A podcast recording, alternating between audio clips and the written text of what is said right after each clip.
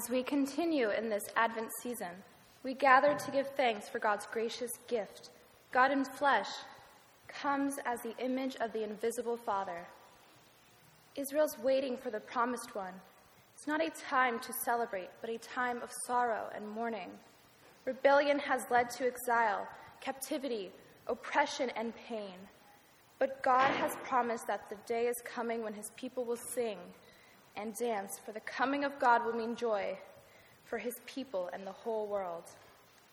On this second Sunday of Advent, we light this candle in a spirit of joy because we know that God's presence is a reason to celebrate who he is and the fulfillment of all he has done through the birth of his Son. Dear God, on this second Sunday of Advent, let his light shine brightly as the days grow shorter, so that we will be ready for your face to shine upon us at Christmas. In the Savior's name we pray. Amen. Please stand and join us as we sing our praises to God together.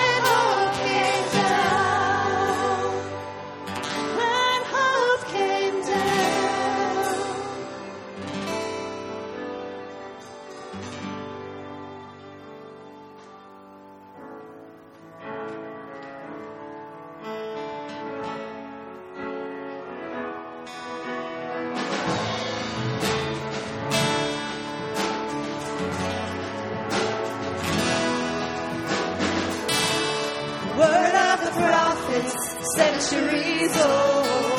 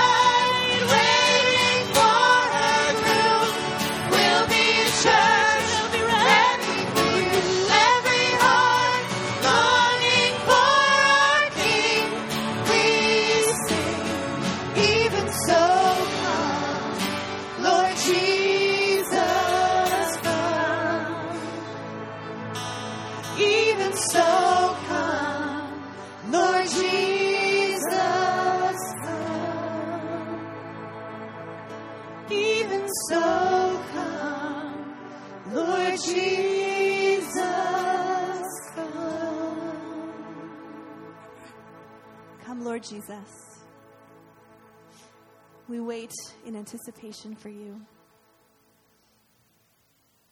Help us as we wait to live lives that are ready to be used by you as you bring your kingdom on earth as it is in heaven. We love you, Lord. Amen. You may be seated.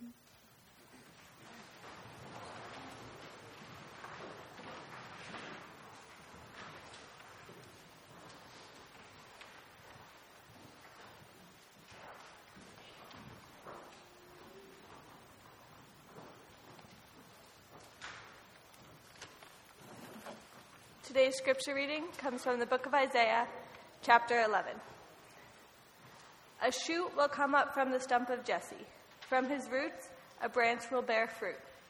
The Spirit of the Lord will rest on him the Spirit of wisdom and of understanding, the Spirit of counsel and of might, the Spirit of the knowledge and fear of the Lord, and he will delight in the fear of the Lord. He will not judge by what he sees with his eyes or decide by what he hears with his ears. But with righteousness he will judge the needy. With justice he will give decisions for the poor of the earth. He will strike the earth with the rod of his mouth. With the breath of his lips he will slay the wicked. Righteousness will be his belt, and faithfulness the sash around his waist. The wolf will live with the lamb, the leopard will lie down with the goat, the calf and the lion and the yearling together and a little child will lead them. The cow will feed the bear, their young will lie down together, and the lion will eat straw like the ox. The infant will play near the cobra's den, and the young child will put its hand into the viper's nest. They will neither harm nor destroy on all my holy mountain, for the earth will be filled with the knowledge of the Lord as the waters cover the sea. In that day, the root of Jesse will stand as a banner for the peoples. The nations will rally to him, and his resting peace will be glorious. In that day, the Lord will reach out his hand a second time to reclaim the surviving remnant of his people from Assyria, from Lower Egypt, from Upper Egypt, from Cush, from Elam, from Babylonia, from Hamath, from the islands of the Mediterranean. He will raise a banner for the nations and gather the exiles of Israel. He will assemble the scattered people of Judah from the four quarters of the earth. Ephraim's jealousy will vanquish, and Judah's enemies will be destroyed. Ephraim will not be jealous of Judah, nor Judah hostile toward Ephraim. They will swoop down on the slopes of Philistia to the west. Together they will plunder the people to the east. They will subdue Edom and Moab, and the Ammonites will be subject to them. The Lord will dry up the gulf of the Egyptian sea with a scorching wind he will sweep his hand over the Euphrates River. He will break it up into seven streams so that anyone can cross over in sandals. There will be a highway for the remnant of his people that is left from Assyria, as there was for Israel when they came up from Egypt. This is the word of the Lord.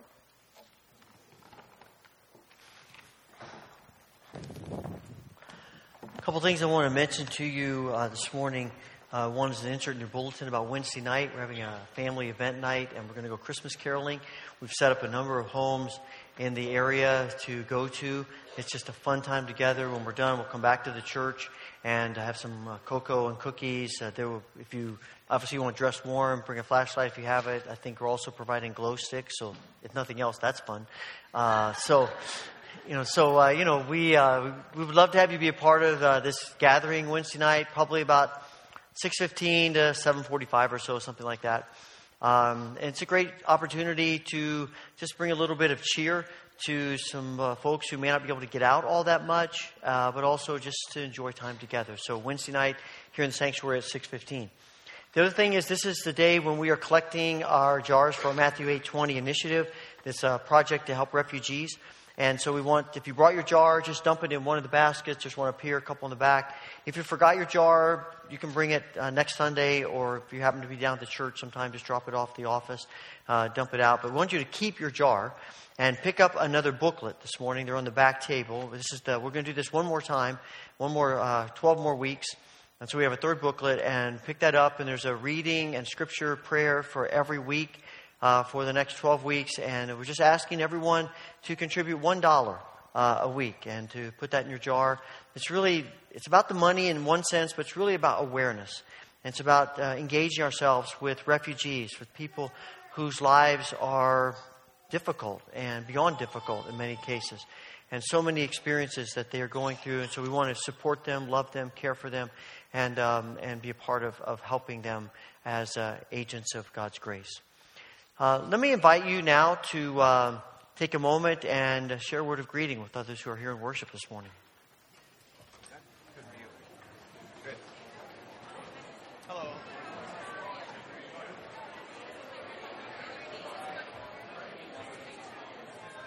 Guys,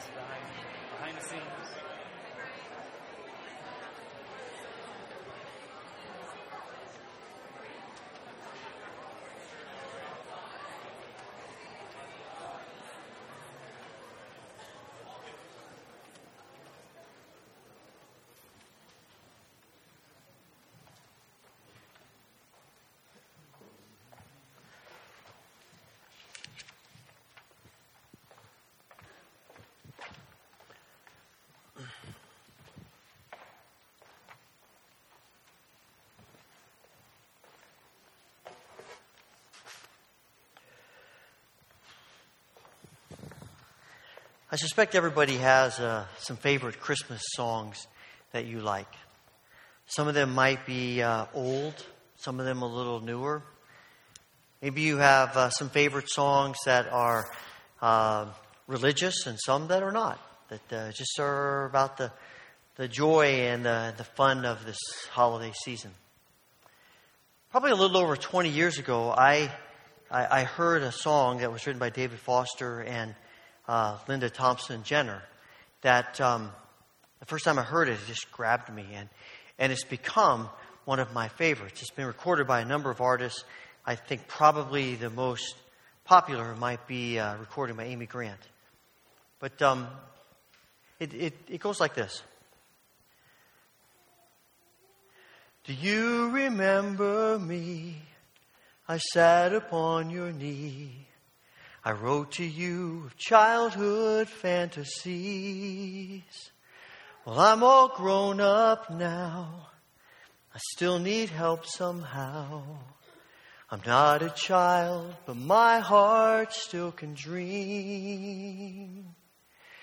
So here's my lifelong wish, my grown up Christmas list. Not for myself, but for a world in need. No more lives torn apart. The wars would never start, and time would heal all hearts, and everyone would have a friend, and right would always win, and love would never end. This is my grown up Christmas list. That song speaks.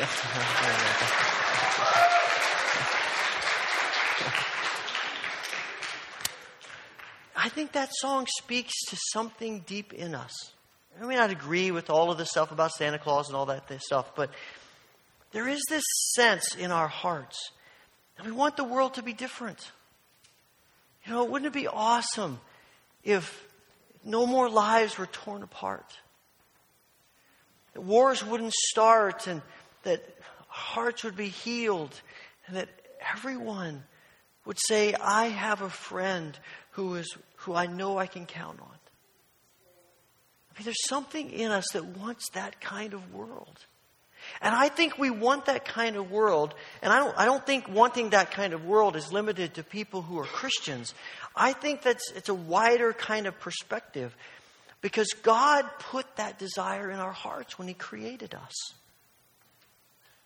God didn't make us for chaos and war and conflict. He created us for relationship, for peace. He created us as beings in this world for who would, who would love one another and care for one another.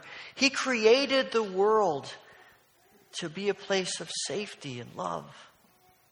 It's our sin that messed all that up. And we've been living with the consequences of that since back to the Garden of Eden. And from that time, we have been trying over and over and over again to fix it. We sing these songs and we have these dreams, and it doesn't seem to be getting any better. Maybe it's getting worse. It's into that mindset, into that dream, into that vision that Isaiah 11 speaks to us. In, in this 11th chapter of Isaiah's prophecy, he talks about what the world is going to be like on that day. The day when God ushers in this kingdom in all of its fullness. The day when, when Jesus reappears. The day when everything is put to right. It's a pretty amazing vision. Talks about what's going to happen with creation. How these animals that we call natural enemies get along with each other. He paints a picture of children playing by the nests of snakes and not being harmed. It's a pretty amazing image when you look at it. What strikes me about this is that it seems unexpected to me that the first thing Isaiah would speak about in this restored world is creation. I got to be honest, I would think he'd start with human beings. I think that says something to us. I think, for one thing, it tells us that while God loves human beings, he loves everything he creates. And God's intent for creating is not for it to be destroyed, He creates for it to flourish. And that all of creation is important to God. And God's design is to restore all of creation to what He intended it. I think there is something about the fact that until creation is right, it seems pretty difficult for anything else to be right. How could how can relationships be right when there's when all of creation is still in chaos? But once creation is made right by God, then the atmosphere is there for relationships to be right. And I think there is something about that as well. But he isn't just talking about creation, he also talks about the nations. And he writes in verse 10 about how this one who is to come is going to be a banner for all the nations, welcoming them to the mountain of God, to his glorious land, to his glorious place. And that, that word banner, it also is sometimes translated signal. And I have in my mind this great big flashing neon billboard. Here I am, come on. I want you. I love you. I care for you. And we are reminded again that God created all people to be in relationship with Him.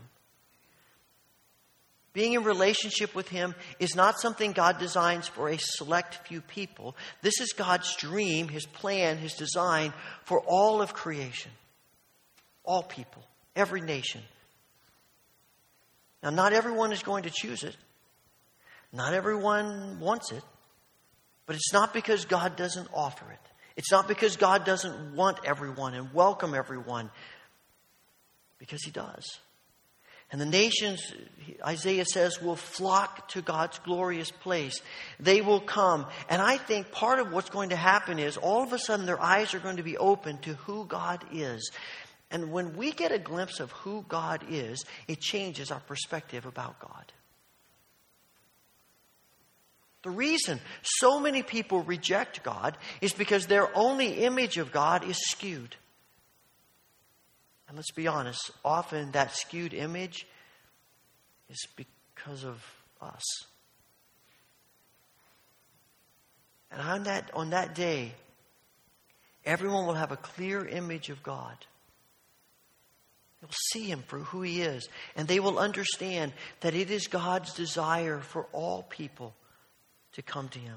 His invitation is to all people. And that ought to say something to us now.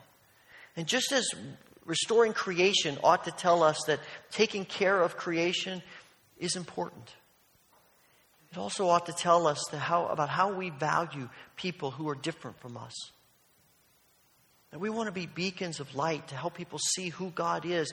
And that, and that starts with valuing people the way God does. I mean, we live in a world, and we are not immune from this, who tend to look down on people who may be from certain nations, or maybe of certain races, or maybe of certain whatever.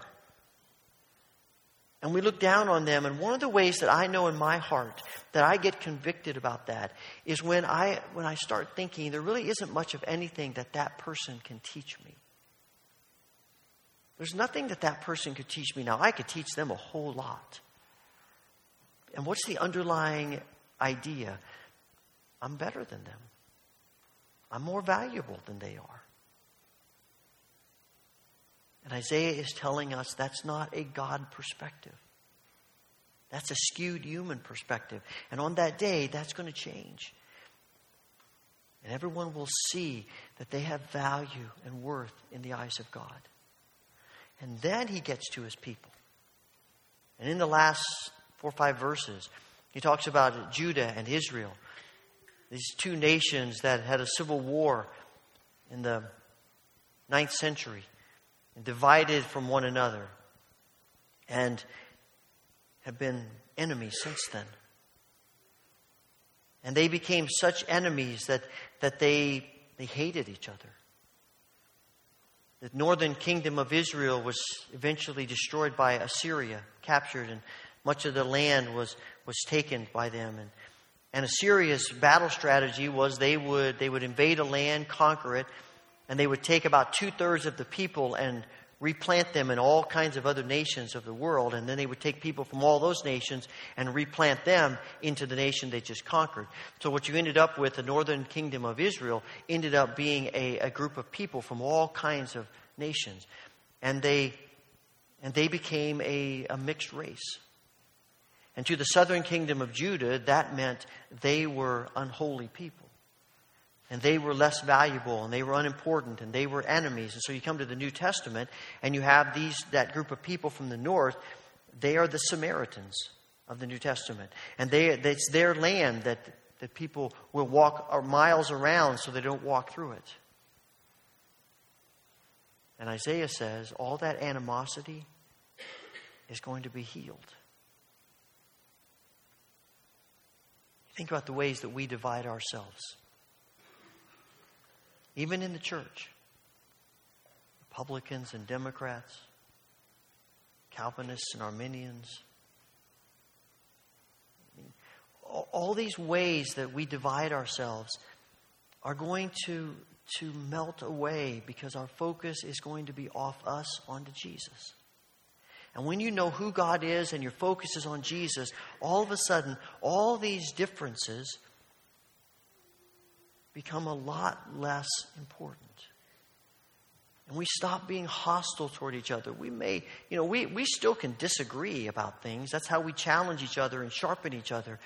But it's not in a spirit of hostility.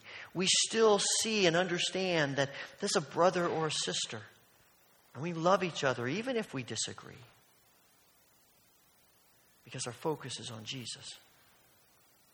Now, this restoration that Isaiah describes in verses 6 and following takes place because of what he says in verses 1 to 5. And in verses 1 to 5, he talks about this shoot that will come up out of the root of Jesse. And this shoot is the one that makes all the difference. The messenger of God, the Messiah, Jesus. When he comes, all of this is going to change. He, and what makes the difference is that he comes with the Spirit resting upon him. And that word to rest is not a temporary thing, it is, there is permanence to it. It is the Spirit comes and lives and dwells and, and, and has overtaken every part of his being, so that as he lives in this world, he is the image of God, as John tells us. He is the Word made flesh who is dwelling among us. And it's his presence that changes all of this because the Spirit rests on him. If ever we are going to be a witness for Christ, it has to be because the Spirit rests on us. Because we want the Spirit. We are open to the Spirit. We desire the Spirit to change us and transform us and live in us and work in us. But this unique one who comes is going to be the agent of restoration. And I love what it says in verse 3. It talks about how he, he delights in obedience. That might be the most profound thing about this whole passage. Is that he, delights in obedience. Because just be honest, most of us don't delight in obedience. In fact, for most of us, obedience is a negative word more than a positive word. We have to teach our children to obey because it doesn't come naturally to us. We obey because there are laws. We obey because, know, we obey the speed limit because we're pretty sure around the next curve there might be a cop sitting there in the median. We obey because there are consequences. Whereas Isaiah says, this one who comes, he obeys because he finds delight in it. He loves doing it. It is joy to him to obey. Why is that? Because he knows who God is. And he recognizes that anything God wants for him, anything that God may direct him to do, is always in the very best interests of him and everybody else. I think we sometimes think that we see obedience as, as giving up something that we think is inherently good in order to obey something, that do something that we really believe is inherently bad. I like what I'm doing. I like making these decisions. I like following this path. I don't want to obey because to obey means I have to give up all of this. What Scripture keeps telling us over and over again, what we see in Jesus, is that the only reason God asks us to obey, and the only reason God presents the law to Israel,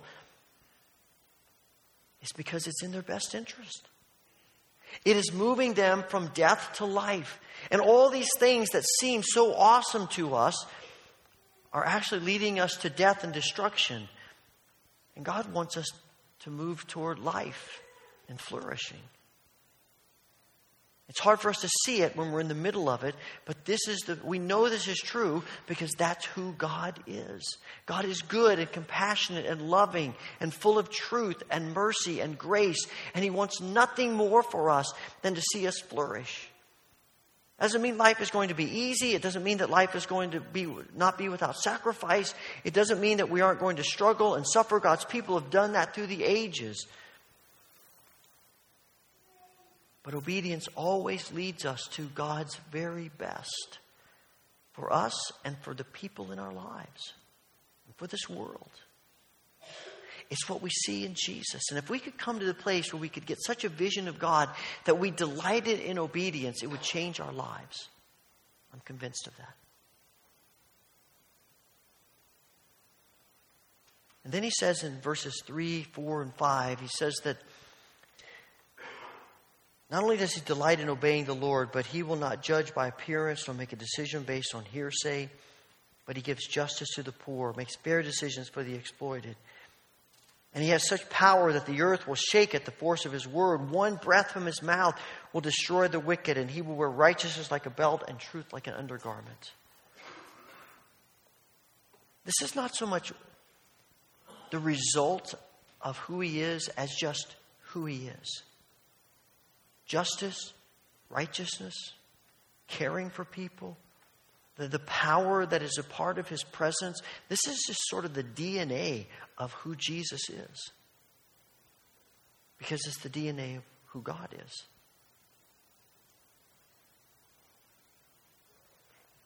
God always moves towards justice and righteousness. God can do nothing else but what is just and righteous.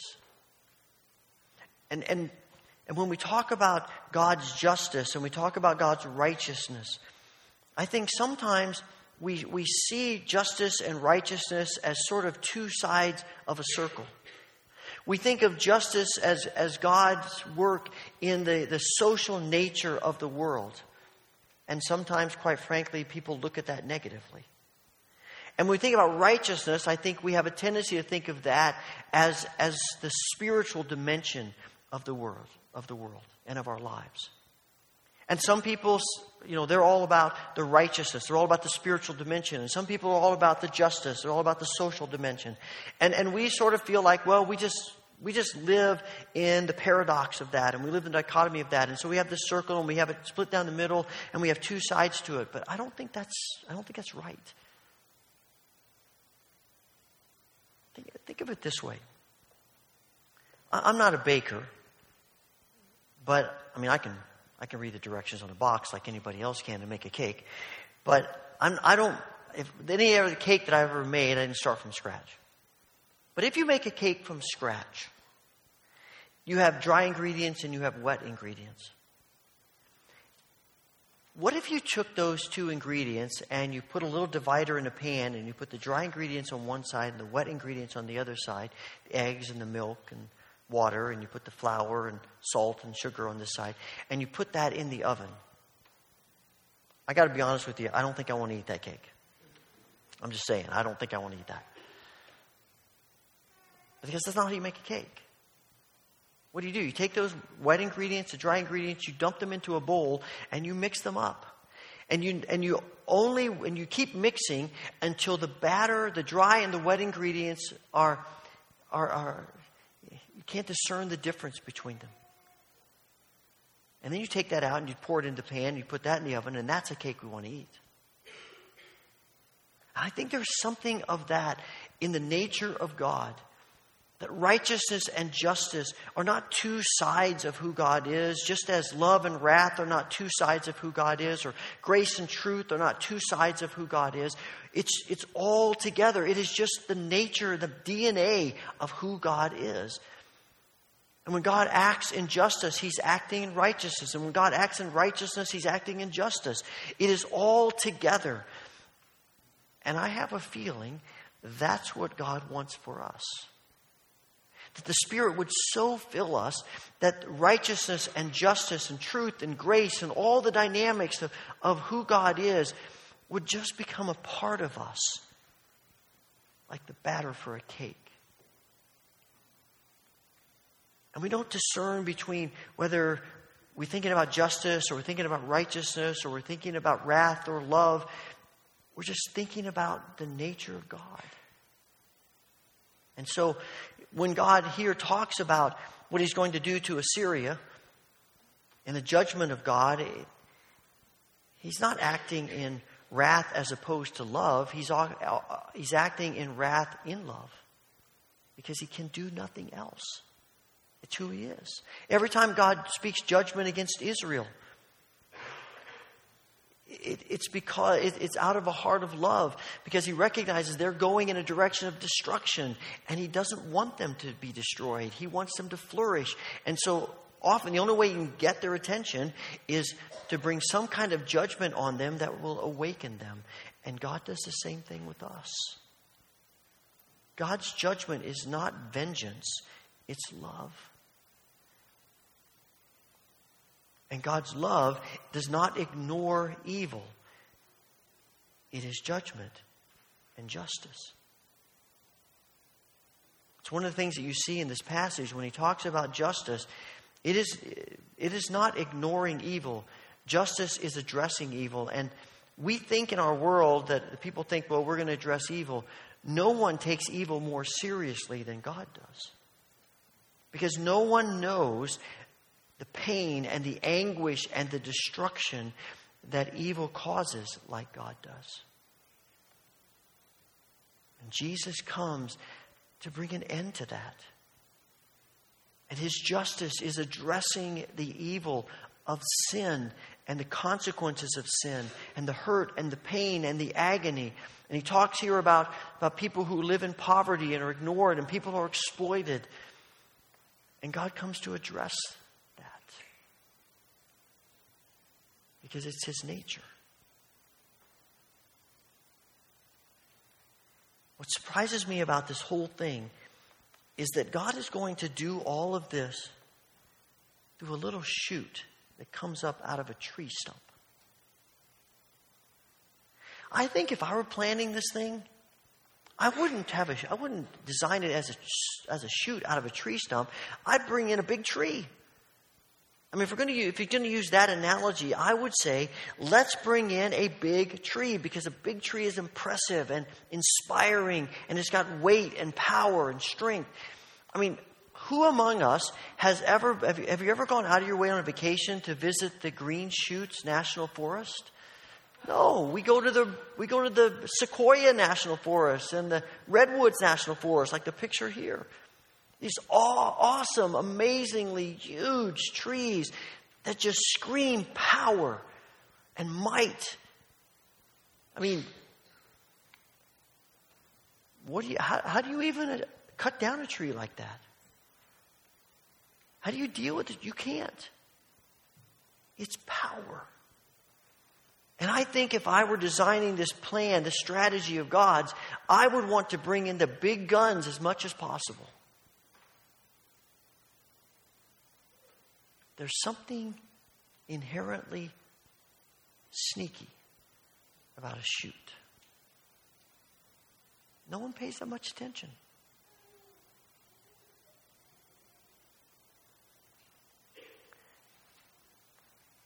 But God loves to work in unexpected ways. Let's look at the Christmas story. I mean, everything that happens is unexpected. Who would have dreamed, who would have guessed that God's plan for redeeming and restoring his creation would be through a baby? A helpless infant. And that that baby would be born not to royalty and power, but to commoners. And that the means of this baby being born would imply that the baby's mother is pregnant and not married. And that the baby is born and placed in a manger. The only witnesses to the birth are probably animals. And when God says, All right, let's get the word out about this birth, who does he go to? The group of people who are probably as much of the outcasts of that society as anybody else, shepherds abiding in the fields, keeping watch over their flock by night. Nobody listens to shepherds. And when people with any kind of, of wealth show up, they're pagan astrologers. And who would have guessed that those pagan astrologers pay more attention to this baby than the men who know all of the words about, all the prophecies about this baby like the back of their hand? Unexpected.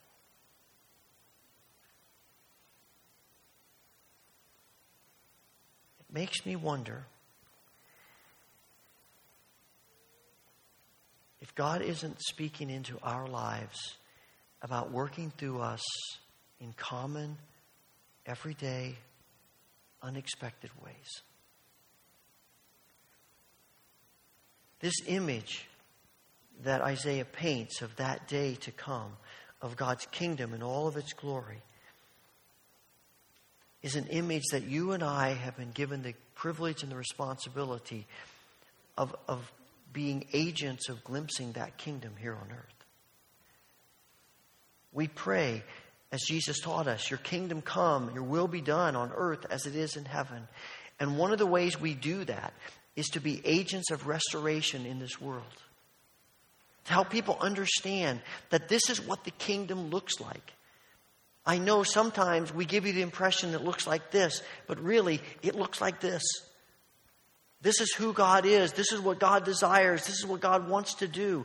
And we are sorry that we so often present an image to you of a kingdom that is less than that. But this is what we want you to see. We want you to see who Jesus is. And I think most of the time we have this sense that that that is going to come through profound, earth shattering ways. And every so often, God does put his hand on the life of someone to put them in that kind of a position. Every so often, you get a Desmond Tutu or a Mother Teresa or a Billy Graham. But most of us are just called to live our lives every day and to be agents of restoration with our family, our neighbors, our coworkers, and yes, to the world. That's why we are doing this whole refugee project. But you look at that, you look at, I mean, last time we collected about $3,000. It's not even a drop in the bucket compared to what could be, what's needed. But that's not really the point. The point is we're doing what God is calling us to do. That's all we can do. We live in a world where we, it feels sometimes like it's just hopeless. It's never going to be any different. Never going to be any better.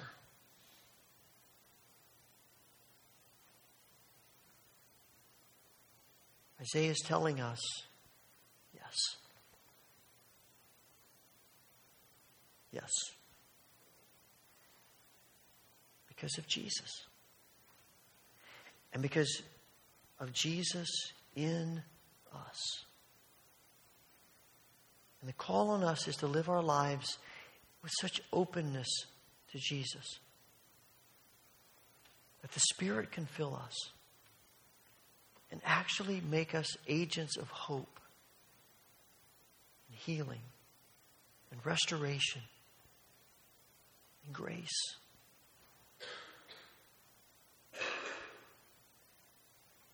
So this morning, I want, I guess I just want you to see the vision of what God wants to do, the vision of the kingdom to come, and the vision of God using us to give people glimpses of that kingdom. Through the grace of the one who has come and is coming again. Holy Father, thank you for the privilege and the responsibility to be agents of healing and restoration.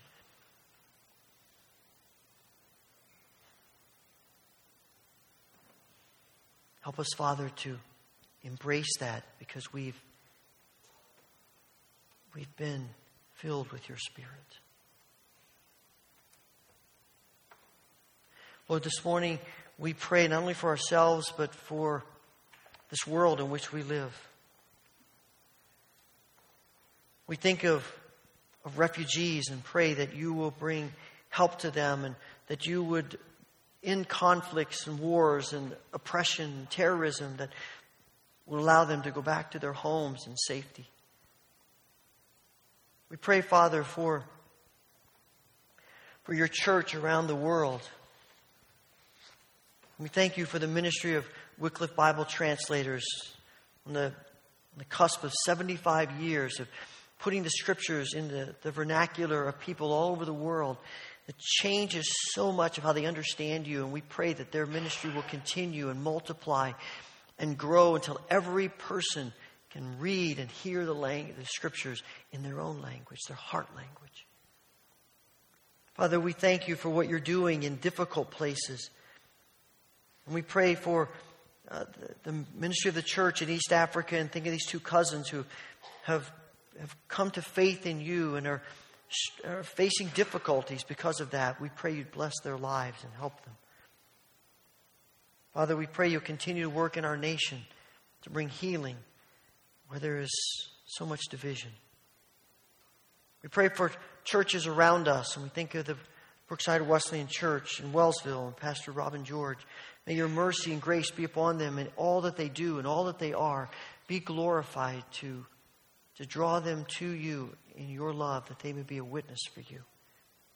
And we pray for the needs right here in our church. We pray for the family of Blanche Weaver. comfort them in their grief and for others who are grieving.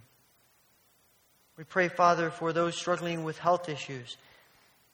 We pray for Daryl Stevenson, Carol Stonemetz, for Ben King and David Hartley and Mildred Berry and Doris Esepian, Isla Shea, Sheldon Emerson, Laurel Bucher, and Bill Getty, for Warren and Ella Woolsey and Phil Muker, Mike Raybuck, Beverett, Micah Christensen, Linda Roth, Dick Gould, Emily Cricklar, and others. Bring healing to them through your mercy and grace. Father, we thank you for your grace, your peace, for your vision, your desires, for your world that you love. Be glorified as you are present in all of it, and we ask this through Jesus Christ. Amen.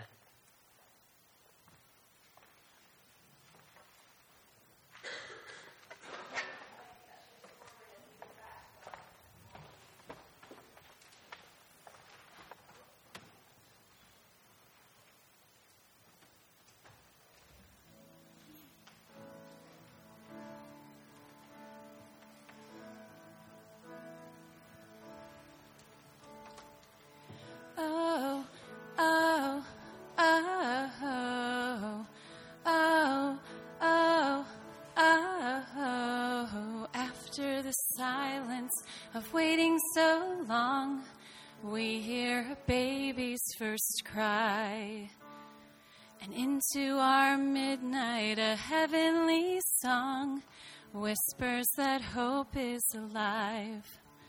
Oh, joy to the world on this holy night.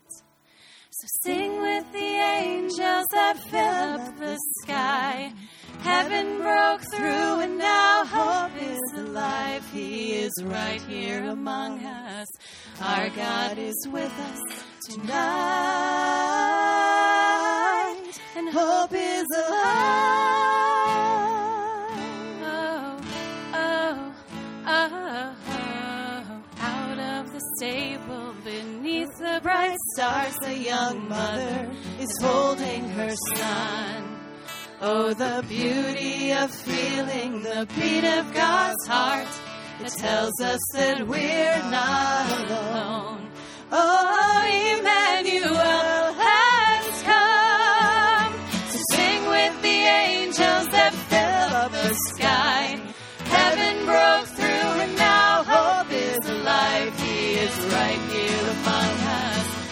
God is with us tonight.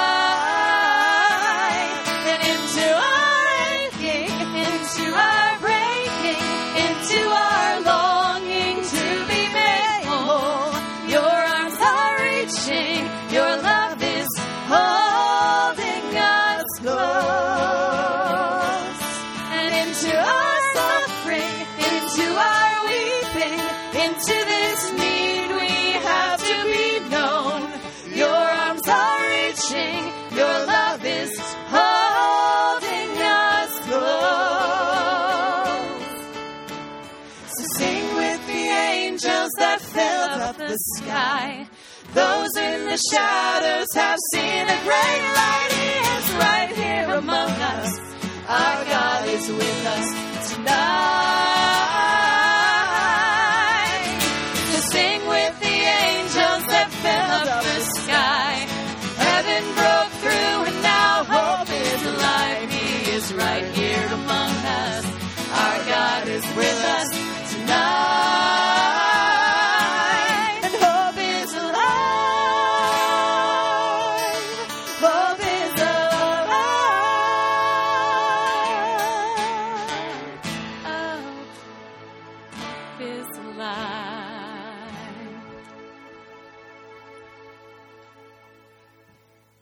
And sing with us.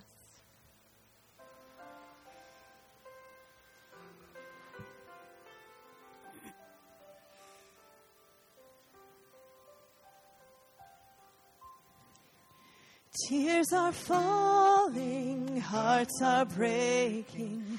How we need to hear from God. You've been promised promised. We've been waiting.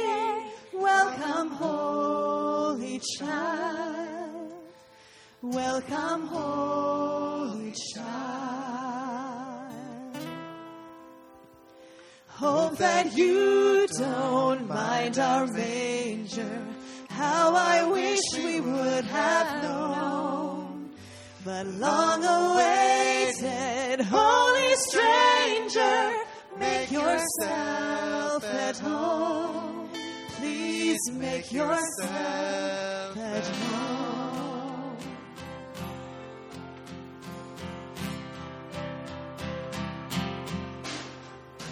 Bring your peace into our violence. Bid our hungry souls be filled.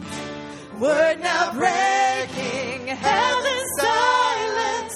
Welcome to our world. Welcome to our world.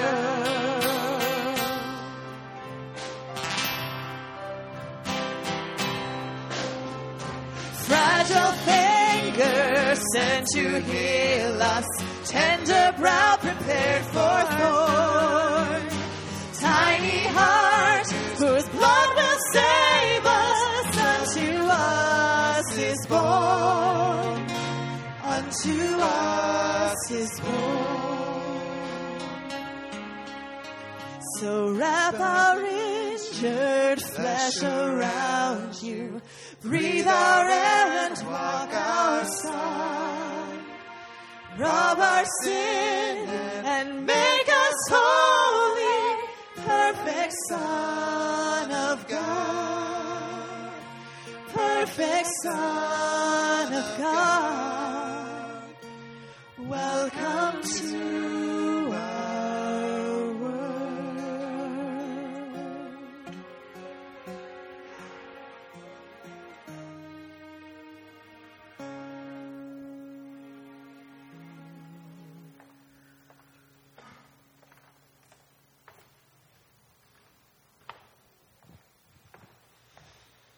Receive the benediction. May the grace of the Lord Jesus Christ, the love of God, and the fellowship of the Holy Spirit be with you now and forevermore. Amen.